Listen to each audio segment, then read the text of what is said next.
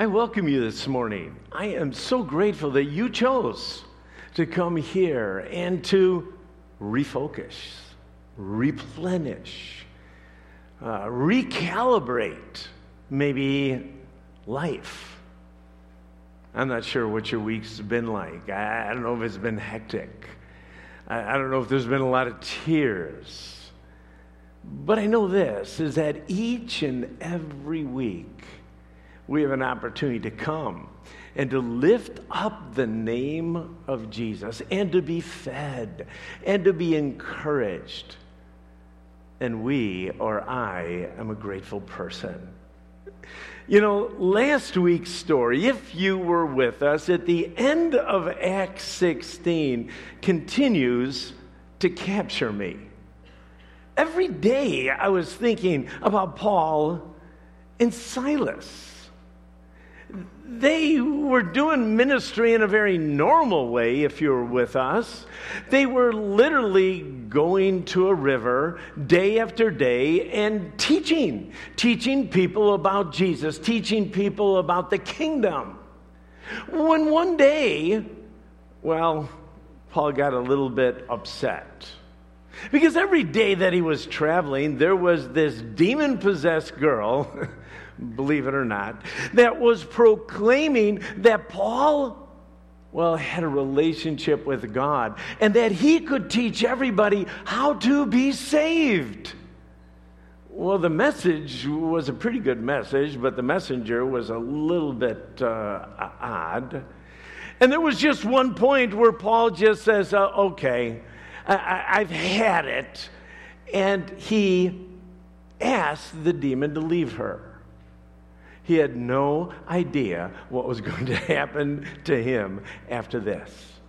Within moments, he was tossed before the village officials. He was stripped down along with Silas. He was beaten with rods and then tossed into the pit of a dungeon with his legs put in stocks and his arms in chains. He had to scratch his head well, maybe not. I didn't know if the chains went that far. But so many things happened right here. And I was so excited again to watch Paul's scenario and to remind myself over and over and over again that Paul just walked with God. Uh, that's what he did. He listened to God. He ended up in a horrible, terrible, unhappy place. But even in the very beginning, when he was getting beat, he didn't even mention he was a Roman citizen, but later he did. So somehow the Spirit gave him peace to go through this unjust suffering. That alone inspired me. Lord, when is it that I usually choose the easy path? And then to be able to pray publicly and sing praises about God in a dungeon? How, does somebody do that? I get upset just a little bit and I blame God, or I think God is unjust, or I wonder if God is with me or working. And these guys, about midnight, praying, praising, the prisoners are listening. They can't even believe what's going on there. That cell, what's going on? Earthquake happens. Doors open. Chains fall off. Stocks come apart. what, is happening? A jailer comes down. A jailer sees this. And Paul is able to share with this jailer good news that Jesus saves. This Jesus that I've been praying to, this Jesus that I've been praising God. Do you understand how he changes your life? Maybe at this time he even told his personal testimony. But all we know is this is that the jailer and his family came to faith. Probably some other prisoners.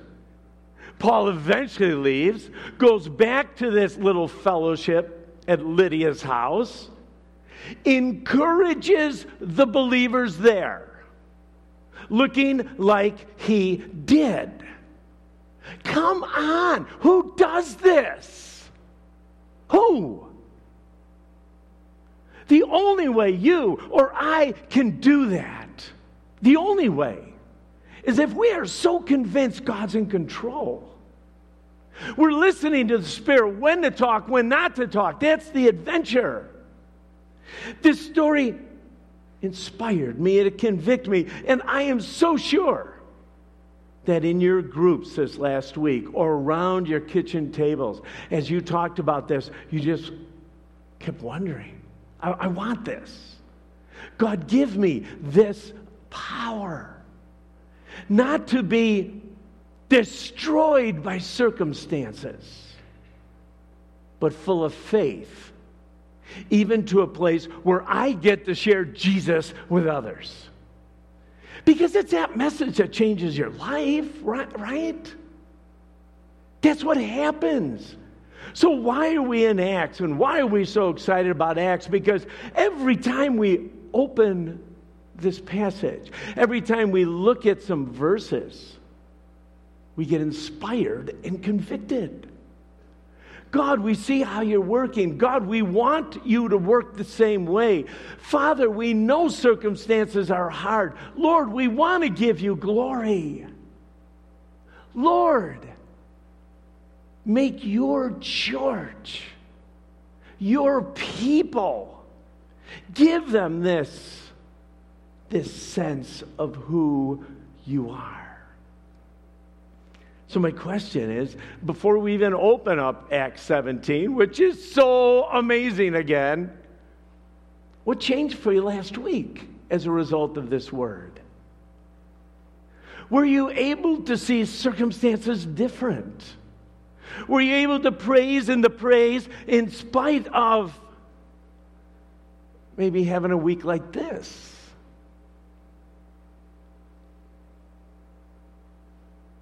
before we read in Acts 17 and see how this story continues, oh, let's pray. Let's pray. Oh, Father, we, we know how wonderful you are. We know how great and gracious. We know how you love us. We know that you sent Jesus to be our Savior, to pay our debt we know the abundant life that you promised us. But Lord, you've also said over and over again that following you means we're going to suffer. We're going to go through hard times. We're not going to understand the journey. We, we aren't. So, God, give us faith, give us courage, give us the ability to know when to talk and when not to.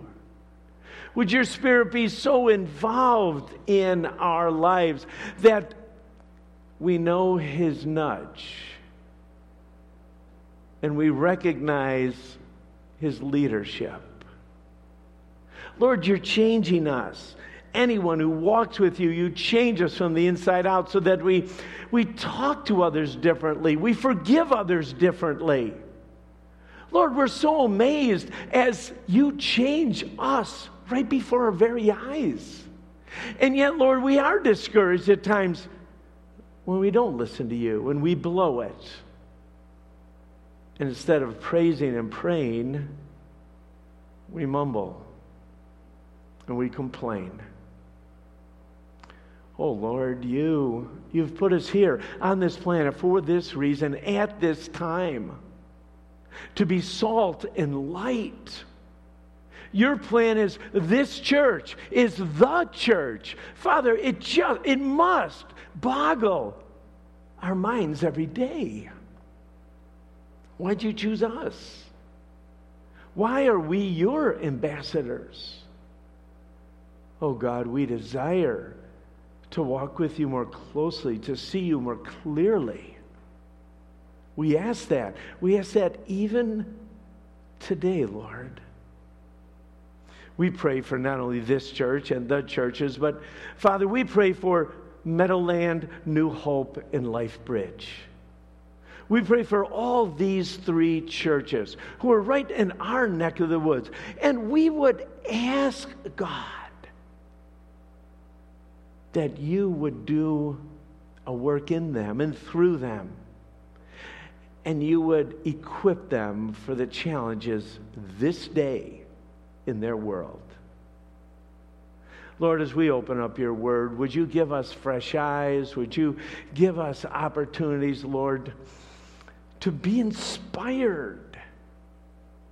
And where we're convicted, change us, God. Give us the courage. We pray each of these things, Lord, in your name. Amen. Amen.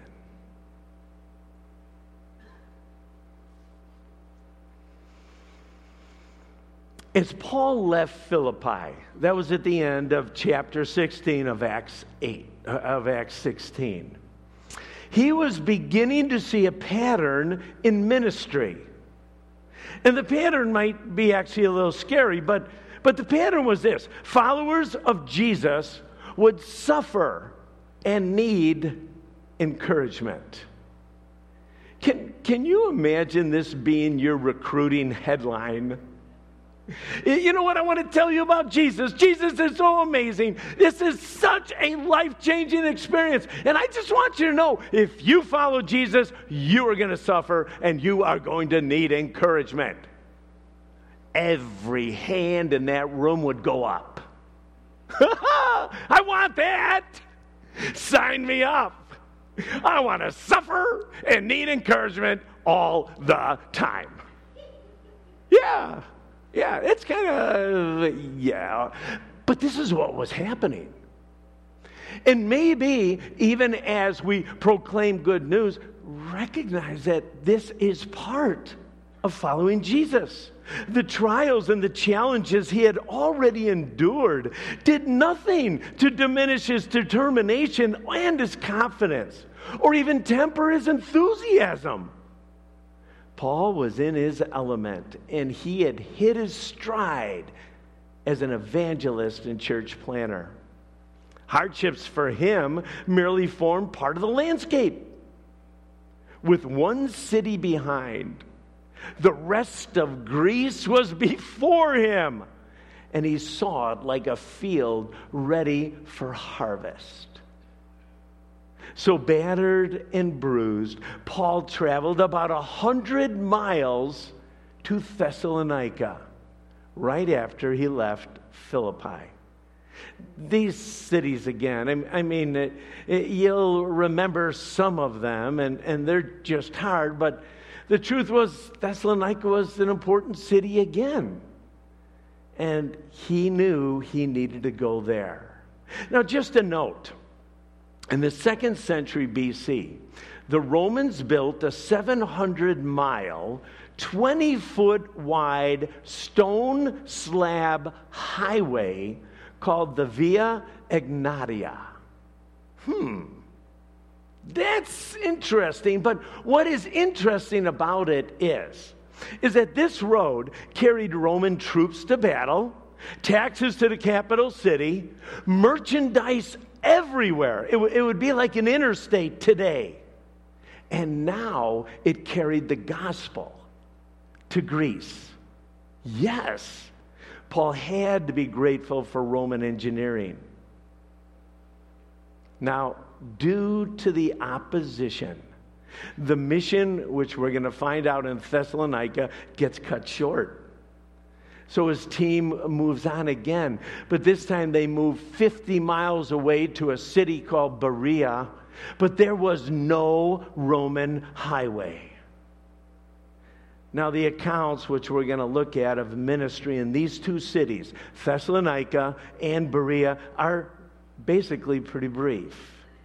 We're going to get a little bit more insight when Paul writes to uh, the church at Thessalonica and we're going to go over that in, in just a little bit. But despite the brevity of the written account, we find some helpful applications and needed inspiration today for scripture saturated, God exalted ministry. And I just want you to know this pattern continues to be critical for the church in every culture. A lot of churches have a lot of different ministry philosophies. But the early church had it pretty simple. What they did is proclaim God's word faithfully and talk about God, talk about the Savior. And sometimes we have a little tendency, even today, to try to fancy up ministry or fancy up presentations. And I think there's times for that. But realistically, from the very start of the early church, they focused on proclaiming the scriptures accurately and talking about God. Now, both the Berean and the Thessalonian churches teach us what ministry looks like and the importance of hearing and listening to God's word. One of the benchmarks of Crosspoint Church has been faithful preaching and teaching of God's word. And I know even those, many of you sitting here right now, you respect God's word. I, I, I know that, right? And so some of you may even have read this passage ahead of time or had read it before. And you say, well, well, Rick, what, you, what is this going to teach us? I mean, we know God's word. We love God's word. But the truth is, every one of us at times, and maybe even some of us old timers, well, we forget how important God's Word is. In fact, just a little over a year ago, we had a study right here, right before COVID hit and uh, infiltrated every part of our culture. And, and it was called James Boots on the Ground. And it was a study where we focused in that book where realistically one of the major themes in James was just don't listen to God's word. Just don't read God's word. Do it.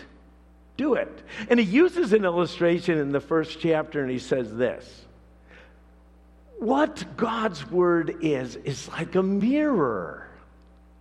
It's a mirror. It's something as you read, you look at it, you see yourself like you would in a mirror, and if there's food in your teeth, you have two choices.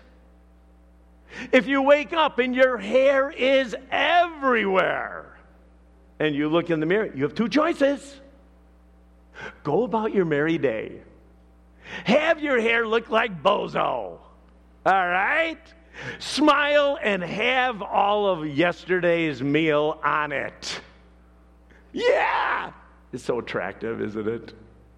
Well, that's what you can do. You look in the mirror. Hmm, not much. I, oh, yeah, okay, I got to do this, this, this, this, and uh, now I can leave. Now I'm presentable. That's what God's Word is.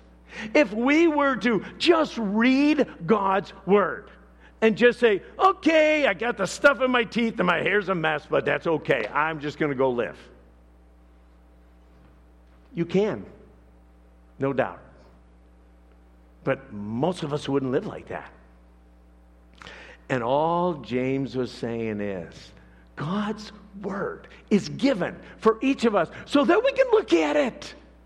And when we see something, when God convicts us, when the Holy Spirit is prompting us and poking us, we don't walk away and just say, I'm going to live with it. We respond. So let's learn how to receive and respond God's to God's word better this morning. All right? Turn with me to Acts chapter 17. If you have your Bibles, Acts chapter 17. We're going to focus, first of all, on Thessalonica. And uh, I'm going to have read for us chapter 17, verses 1 through 10. And what I would ask for you is that you can look in your Bibles or you can follow along on the screen. Acts 17, starting at verse 1. Let's read. Paul and Silas then traveled through the towns of Amphipolis and Apollonia and came to Thessalonica, where there was a Jewish synagogue. As was Paul's custom, he went to the synagogue service, and for three Sabbaths in a row, he used the scriptures to reason with the people. He explained the prophecies and proved that the Messiah must suffer and rise from the dead. This Jesus I'm telling you about is the Messiah. Some of the Jews who listened were persuaded and joined Paul and Silas, along with many God fearing Greek men and quite a few prominent women. But some of the Jews were jealous, so they gathered some troublemakers from the marketplace to form a mob and start a riot. They attacked the home of Jason, searching for Paul and Silas so they could drag them out to the crowd. Not finding them there, they dragged out Jason and some of the other believers instead and took them before the city council. Paul and Silas have caused trouble all over the world, and now they are here disturbing our city too. And Jason has welcomed them into his home. They are all guilty of treason against Caesar, for they profess allegiance to another king named Jesus. The people of the city, as well as the city council, were thrown into turmoil by these reports. So the officials forced Jason and the other believers to post bond, and then they released them. That very night, the believers sent Paul and Silas to Berea. Let's go back to verses 2 and 3. And, I'm going to read those for you. As was Paul's custom, he went to the synagogue service, and for three Sabbaths in a row, he used the scriptures to reason with the people. He explained the prophecies and proved that the Messiah must suffer and rise from the dead. He said, This Jesus I'm telling you about is the Messiah. Paul, at this moment, connects with the people as he normally does and begins teaching about the Messiah using the scripture. Now, Luke, Dr. Luke, who's doing the writing here, he introduces us to a Greek classic word and actually uses it the rest in the book of Acts. And the Greek word is called reasoned. Reasoned. Paul would use this word reason right here when he's speaking about the folks in Thessalonica. But he would also use reason, as we're going to find out, later in Acts chapter 17 at Athens, and then in Corinth, and then in Ephesus, and then in Troas. And finally, at the end of the book, in chapter 24, he reasons with the governor Felix. Now, this word reason basically means to converse or to discuss. And when delivered in a lecture, it means to instruct, to teach to spend time in discourse. So we read for three Sabbaths, three weeks in a row. He reasoned with the people using the Old Testament scriptures, proving that the Messiah had to die and rise again in order to fulfill the prophecies. Paul used scriptures and focused on Jesus. Now, I got to tell you that Jewish theologians struggle to understand how the Messiah could suffer and die on behalf of the people and then reign forever as their king. If somebody dies, they're dead. They don't kind of, you know, get resurrected and reign forever. They had read these prophecies, these same prophecies, which I'm going to share with you in a moment, but they found it inconceivable that a true Messiah could die at the hands of enemies, so they dismissed it. Now, let me put it this way, and, and maybe it'll even be a little convicting. The religious back then didn't like God's word, and they dismissed it. Whoa. I do that sometimes. God, I, I, I, know you say I'm supposed to forgive like you forgive. But you know what, God? That you don't. that guy. I, no. You must be talking about someone else. Yeah, that's just how it is. So I'm going to dismiss your words. I'm not going to listen to you. I, am not. I'm going to do it my way. Now, to be honest, we read the scriptures like that sometimes. We do. And so we get really, you know, judgmental against those Pharisees and what's wrong with those guys. And sometimes we do exactly the same thing. Now, Paul probably used texts like Isaiah 53 and Psalm 22 to prove the Messiah had to die. We often read those here, especially around Easter time, Good Friday. And we sit back and say, How can you not understand that this is a text about Jesus? But they dismissed it. And Paul probably used Psalm 16 to show that the Messiah would rise from the dead. Maybe even Paul opened up Daniel chapter 7 and read verses 13 and 14, where the Messiah reigns forever. Nevertheless, Paul used scriptures to boldly proclaim that Jesus was a Messiah. He wanted them to understand that God was faithful. And God loved them. And the Messiah did come, not to make a political statement, but to die in your place, in my place, so that we might have a relationship with the Almighty God once again. So, look at verse 4. The Thessalonians respond to, to the word in verse 4 and 5. They respond two different ways. Verse 4 Some of the Jews who listened were persuaded and joined Paul and Silas along with many God fearing Greek men and a few, or quite a few, prominent women. Now, if we just stop there, this, this was really good. How cool is this? People are responding, people are listening, God's word is going out. There's been repentance, and people are going to join, and we are going to begin another church right here in Thessalonica. Yes! And then verse 5.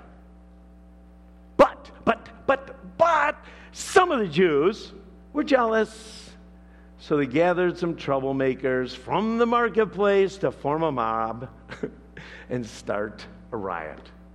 Maybe after these next few chapters in that, maybe we just say, hey, if you hang out with Paul, there are going to be mobs and riots. Okay? It's probably not the best guy to hang around with.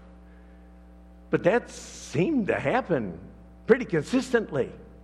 So some were persuaded and joined Paul and Silas, and a multi ethnic church was birthed. Again, we don't understand all that, but, but Greeks and Jews, they didn't hang out together and then add women, which at that time were kind of outcasts.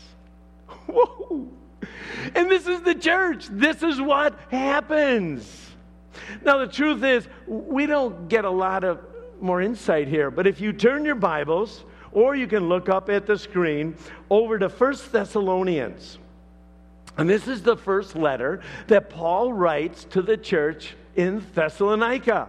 And I'm going to start reading at verse 4. And I know again that the text, eh, can you go to that next slide, please? Uh, the text here is really, really small, okay? And, but I'm going to go there. First Thessalonians chapter 1, starting in verse 4. We know, dear brothers and sisters, that God loves you and has chosen you to be his own people. For when we brought you the good news, Paul says, it was not only with words, but also with power. For the Holy Spirit gave you full assurance that what we said was true. And you know our concern for you from the way we lived when we were with you. So you received the message with joy from the Holy Spirit, in spite of the severe suffering it brought you. In this way, you imitated both us and the Lord. And as a result, you have become an example to all the believers in Greece, throughout Macedonia and Achaia. Verse 8 And now the word of the Lord is ringing out from you to people everywhere, even beyond Macedonia and Achaia.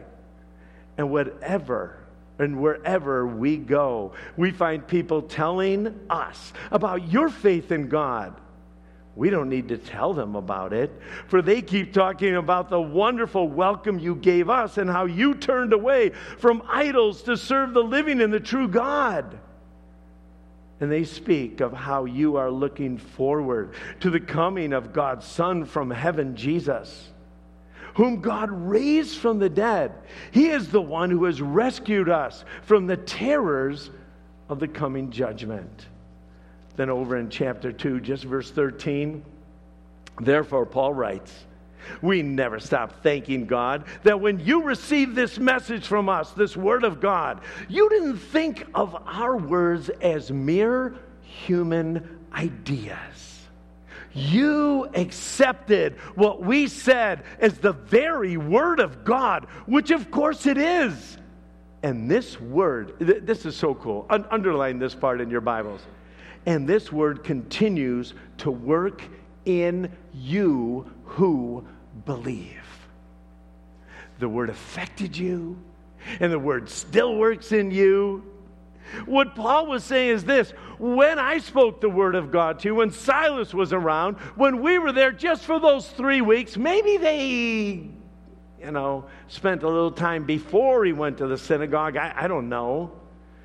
But he was there minimally for three weeks. And he says, when, when I came, I presented the word, and you saw the word came in power. It's the word of God. It came powerfully. You received the word of God with joy, even though you know your obedience would bring suffering to you. Now, it could mean physical suffering but it could be others because as you read God's word, you recognize that God really is the manager of everything you own your time, your treasures, your talents. My guess is you will be poorer if you follow Jesus. I think you will. You won't have as much time uh, to yourselves if you follow Jesus. You won't but it will be amazing. He said, Lives were changed when we were there. God's word changes lives and it continues to work. It continues to give hope. It continues to encourage you. Of course, God's word is amazing. That's what Paul is saying. In fact, you listened to God's word and you turned away from idols to serve the living and true God. What a testimony. Nobody even has to say it. They see you across the street. You're talking over the fence and say, Joe, what is going on? You're a different person. You've been so kind to me. You've been forgiving me. I see the way you treat your wife now, Joe. Whoa! You don't talk about her anymore. What is going on? I see joy. Joy. Do you believe it, Joe? You're a happy guy. And there's some things you probably shouldn't be too happy about. You know, you've had some rough days. Joe, this is so cool. What's what happened? Well, I got to tell you, I met Jesus. I, I, I did. He changed everything. So, what Paul was saying is, you naturally have become examples to everyone, everywhere. They're talking about it. People are telling us of your testimony. And right there, you kind of stop, especially as a teacher, and you're going, What do people say about me? Mm, what does my neighbor say about Rick? What do the people at Menards say about Rick when I leave Menards? What do. Uh, just. Well, if I'm walking with God, they're going to say, That was the greatest. No, I don't know what they're going to say. But I, I, I know this is that they will wonder because our culture today, there's a lot of scary things, there's a lot of hard things going on. Why is that guy so happy? In spite of X, Y, and Z. But Paul goes on and says this these people are naturally talking about the word. They're proclaiming the word. Word changed their lives, so they're talking about it. In fact, they're talking about Jesus' return. And in one way, they're talking about how Jesus rescued us from the terrors of God's judgment. How many of us really believe that somebody without Jesus is going to stand before Him and spend eternity in hell. That's what the Bible teaches. It's not what any of us want. But how come we don't, I don't, talk more about that? Say, hey, uh, Jesus wants a relationship with you. He does. But I also want you to know you're going to stand before him someday. Please understand how much God loves you, please recognize God's grace in our lives. Please do that. So a church was formed. But conflict again naturally follows for Jesus' followers. Okay, chapter 17, verse 10. Let's go back. Acts 17, verse 10. That very night, the believers sent Paul and Silas to Berea. You know, they had to travel 50 rough miles. There wasn't really no highway to say. The team was forced to leave the church. But as you read in First Thessalonians, they really longed to come back and see them. But Paul knew how to get a church going, worked with certain leaders, and got them up running quickly. The team, as we again would read in First Thessalonians, that they would come back and encourage them. You see, Paul, even though he left quickly, even though he didn't spend much time, there was a love for these believers and for their growth. Now let's read again, chapter 17. Only this time we're going to start at verse 10 and go through 15. And we're going to see what happens in Berea. And, and this is kind of classic. That very night, I just read, the believers sent Paul and Silas to Berea. When they arrived there, they went to the Jewish synagogue. And the people of Berea were more open minded. And I'd love for you, if you mark your Bible, circle that open minded or underline it. We're going to go back and try to define this a little bit more. In other words, the Thessalonians did receive God's word, but there was something special about how the Bereans did this. So, so we're going to come back here, but again, the people of Berea were more open minded than those in Thessalonica. And they listened eagerly to Paul's message. They searched the scriptures day after day to see if Paul and Silas were teaching the truth. As a result, many Jews believed, as did many of the prominent Greek women and men.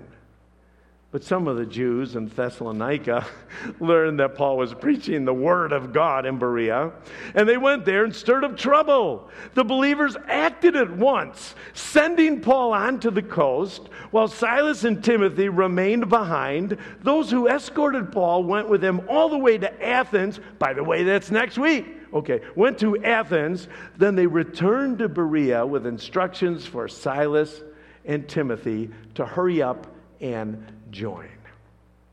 Now, if you look at these verses, the emphasis here is on the Bereans' eager reception of the Word of God. These people were more open minded. Another way to put it would be more hungry, more thirsty, more ready. All right? This reminds me that there are times of greater spiritual response in our lives. There are. You may wonder why people go to certain churches or part of certain groups or go on retreats or mission trips.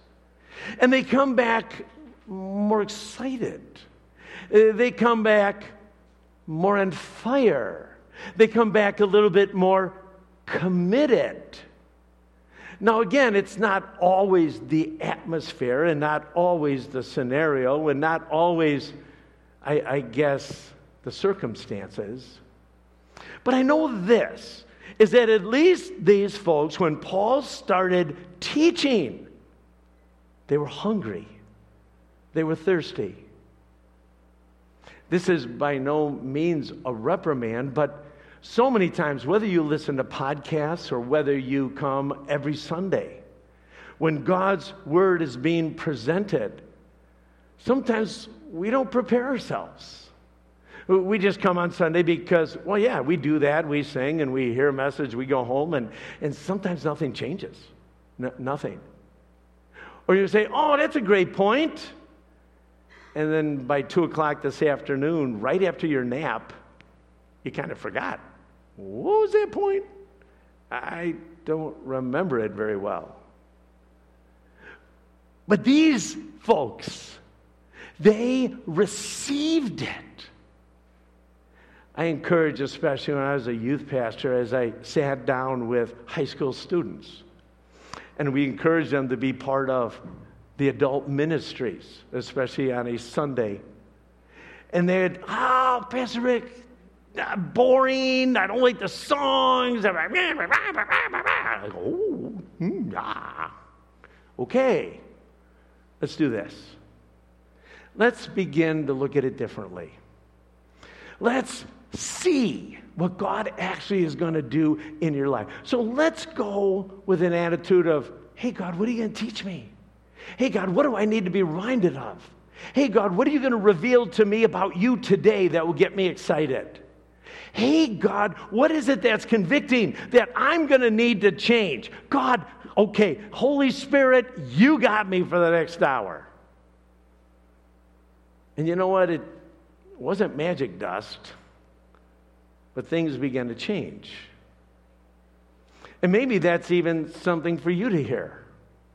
Maybe there's some tradition that needs, especially on a Sunday morning, or, or a time before you open up the Word yourself, or a time before you listen to a podcast. Lord, I'm, I'm not sure what you got for me today, but you know, Lord, I want to hear from you.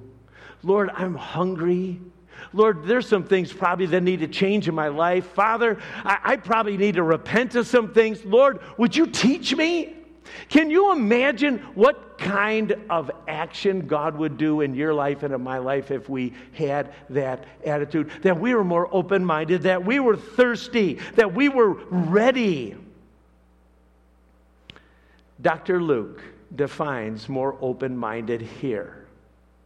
And I think actually he talks about corporate open mindedness and personal open mindedness. First of all, he says corporately they were teachable, they listened eagerly. But personally, they opened up the scriptures daily. The Bible was very, very, very important to them. And they also opened up the scriptures carefully, which means they studied it. They made sure the truth was being taught. And the results of the scriptures being taught and received in Berea? Conversions again. People responded, a church was planted. But just like anything else, there was conflict. There was conflict. We read here that Paul moves on the believers in, in that church saw, oh, okay. Paul, you are a leader. You are one who are, is a church planner. You are one who, who God is using in this particular way. And I think even in the short stay, however long it was that Paul stayed there, this new church was sufficiently equipped. He had left a few people back to continue. And I just think these young believers wanted to protect their teacher.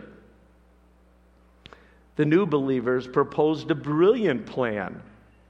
Let's keep Silas and Timothy back in town. It will give the impression that Paul maybe is still here. But Paul, you go. You go to the next destination. Paul, I, I don't even know if he knew what it was when he left. But we're going to find out next week. He goes into Athens. Oh my word. Athens. I, it doesn't get you that excited, I know. But, but Athens was quite the place. And that's Paul's next assignment. But it was kind of cool how these young believers said, hey, we're going to work with you, we're going to protect you. We also know that things get a little rough here, but we live here. God's going to give us strength, God's going to give us perspective. Let's send you to your next des- destination. And Paul is escorted to Athens. You know, this was a great story again today. And the question is every time God's word comes up is have you been inspired or convicted? The goal, at least that Paul was modeling for us, is that wherever he went, there was scripture given. And it was scripture saturated. And that he focused on God and be able to elevate God. But I think more than that, not only ministry, I think it's our lives. Our goal is to have lives that are filled with God's word and be able to exalt God this is the pattern or the template of ministry. It's modeled actually here on a Sunday at our main gathering, a time when we come together in order to focus on God. We focus on God the Father. We focus on Jesus, our Savior and Lord. We focus on the Holy Spirit, especially in our study of Acts who teaches us. He's our coach, He's our convictor, He's the one that changes us from the inside. And when we understand who God is, we begin to praise Him and honor Him and respect Him and give Him awe. I was just singing this morning, line after line, just encouraged my heart. I was able to recalibrate I was able to get ready for the next part, be able to present God's word. My heart was full as I worshiped. I'm so grateful for the team, for the way that I get to realign my thoughts about who God is as I sing. Once that happens, then we recognize that, that this wonderful God, this amazing God, is a God that's worthy to obey. It's a God that we begin to thank more, and we're grateful for His grace and His mercy. And then it usually follows up, although sometimes we, we switch it up. Uh, we focus on the scriptures because the scriptures illuminate God. It helps us understand who God is. It reveals God's salvation and his mission, helps us accomplish what he chooses to accomplish. It gives us hope and encourages our faith. It is not just about knowledge. You can sit at home and just read about God. But this is about learning who God is and obeying Him. Especially the Bereans, the Word of God was eagerly received. They wanted to obey corporately and personally. You see, obedience changes us.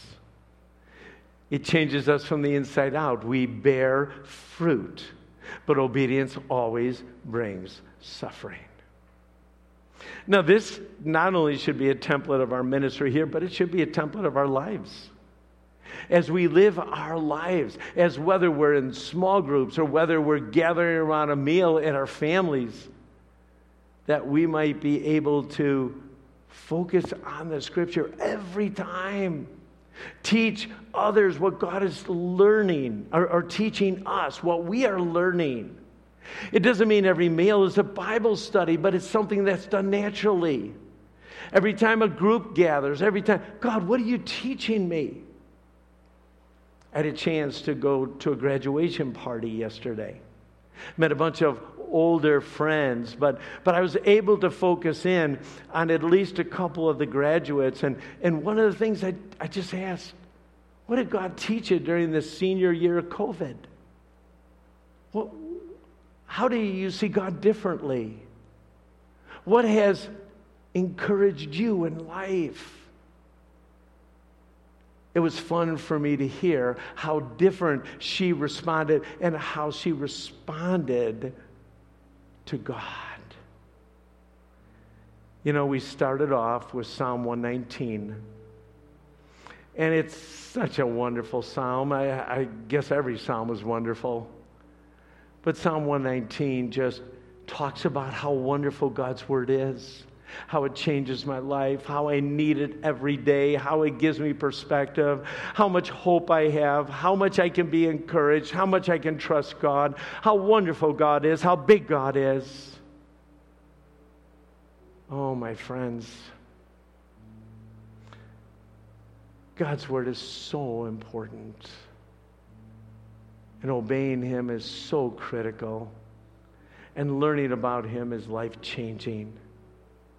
Lastly, and we'll finish with this, is that followers of Jesus will suffer and need encouragement. They, they do. Hardship and conflict and sacrifice is a, is a call to follow Jesus. And because of that, I think that's why Paul wrote in Ephesians chapter 4, verse 29 Let every word, let everything you say that I say be good and helpful, encouraging one another. That one verse will change your whole perspective this week. It just will. Life is hard, life is challenging, but we have opportunity every day to pump people's tires. God's mission is unfinished, and He has sent us out to make an impact. May God give you courage. May we learn from these two churches, recognize how important it is in ministry and life to be part or to learn from God's Word and to be able to proclaim who God is to everyone we see. Let's pray. Father, once again, we are grateful. We thank you. We ask you, God, that you would change us.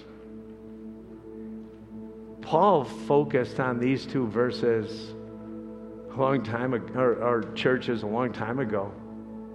We ask you, God, that, that we would learn how to receive your word better, to prepare ourselves, to proclaim faithfully, and that you would receive honor and glory from our lives and our church. In Jesus' name, amen.